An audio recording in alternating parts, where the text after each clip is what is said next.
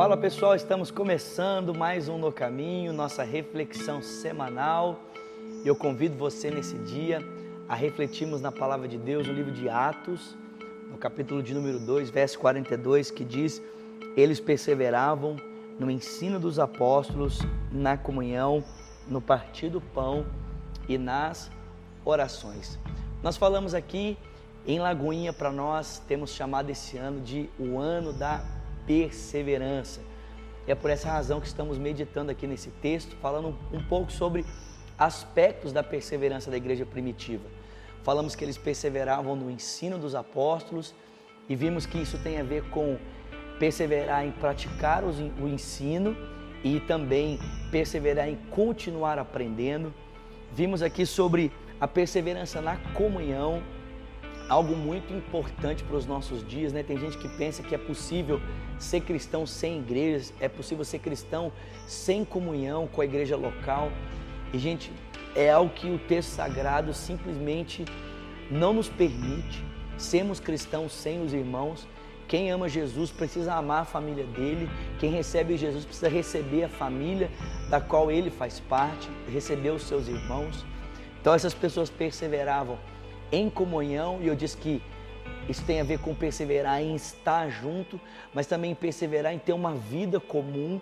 Né? Mais à frente a gente vai ver que eles vendiam suas propriedades e bens e distribuíam, né? colocavam nos pés dos apóstolos e distribuíam de maneira igual para que entre eles não houvesse necessidade de nada. E o texto vai dizer que eles também perseveravam aqui na oração. Lembrando que um dos aspectos importantes né, de estarem em comunhão era o partir do pão, e eu penso que isso aqui tem a ver com a ceia do Senhor. Mas eles também perseveravam na oração. Gente, e se existe algo que nós precisamos perseverar nesse ano, é perseverar na oração.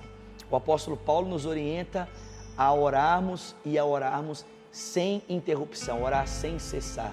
Jesus disse que nós deveríamos perseverar na oração. Aliás, quando a gente olha para a vida de Jesus, Oração para ele não era algo que ele fazia, oração para ele era um estilo de vida. O livro de Lucas, o Evangelho de Lucas, talvez seja o evangelho que mais ilustra isso para a gente de uma forma muito clara.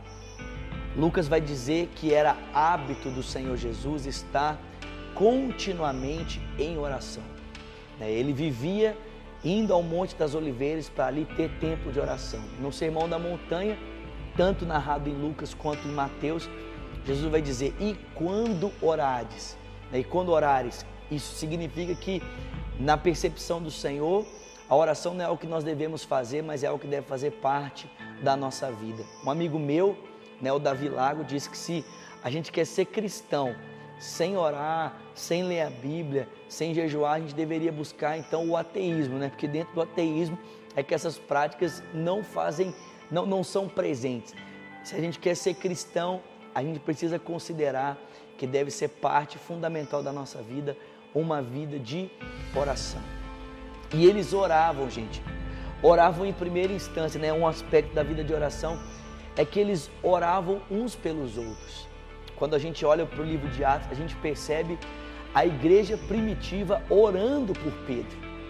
É, Pedro está preso e os caras estão ali reunidos, intercedendo uns pelos outros, orando uns pelos outros. Você vê o apóstolo Paulo orando pela igreja e desafiando a igreja a estar em oração por ele e por todos os cristãos. Então, deve ser parte da nossa vida de oração orar pelos irmãos, levar em consideração que existem outras necessidades além das minhas necessidades no meu tempo e no meu momento de oração. Mas é claro, nós também devemos orar por nós, ter uma vida de comunhão, de oração com o Senhor pela nossa própria vida, né? interceder pelas outras pessoas, mas também orar pela nossa vida, orar pelo nosso próprio coração. Jesus fez isso. Ele não apenas orou pelos seus discípulos, mas ele orou por si mesmo, né? em João capítulo 17. Ele ora, Pai, glorifica-me agora com a glória que eu tinha junto de ti antes de todas as coisas. Ele intercede por ele, ele ora por ele. Então eu desafio você nesse ano de 2018 a ter uma vida de oração, a perseverar em oração. não ter momento de oração, né? Orar um dia, não orar outro, não. Separe tempo, seja intencional na sua vida de oração. É, o John Piper diz que é muito simples ter uma vida de oração diária.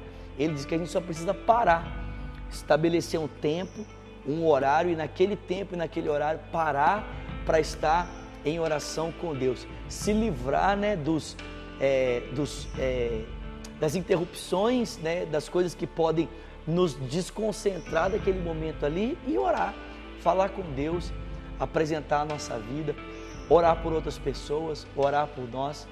Eu tenho certeza que se você fizer isso, só o fato de você estar em comunhão com Deus já vai fazer com que o seu ano seja totalmente diferente, ok? Na sua tela vão aparecer as nossas redes sociais. Você pode ir aí acompanhar o nosso dia a dia, a nossa semana, também o nosso e-mail, o nosso telefone para que você esteja nos convidando, entrando em contato com a gente. Vou pedir gentilmente que você se inscreva aqui no nosso canal, compartilhe esse vídeo para que mais pessoas possam ser alcançadas. E se Deus quiser, te vejo semana que vem para mais um tempo de meditação semanal aqui no No Caminho. Deus te abençoe. Até lá.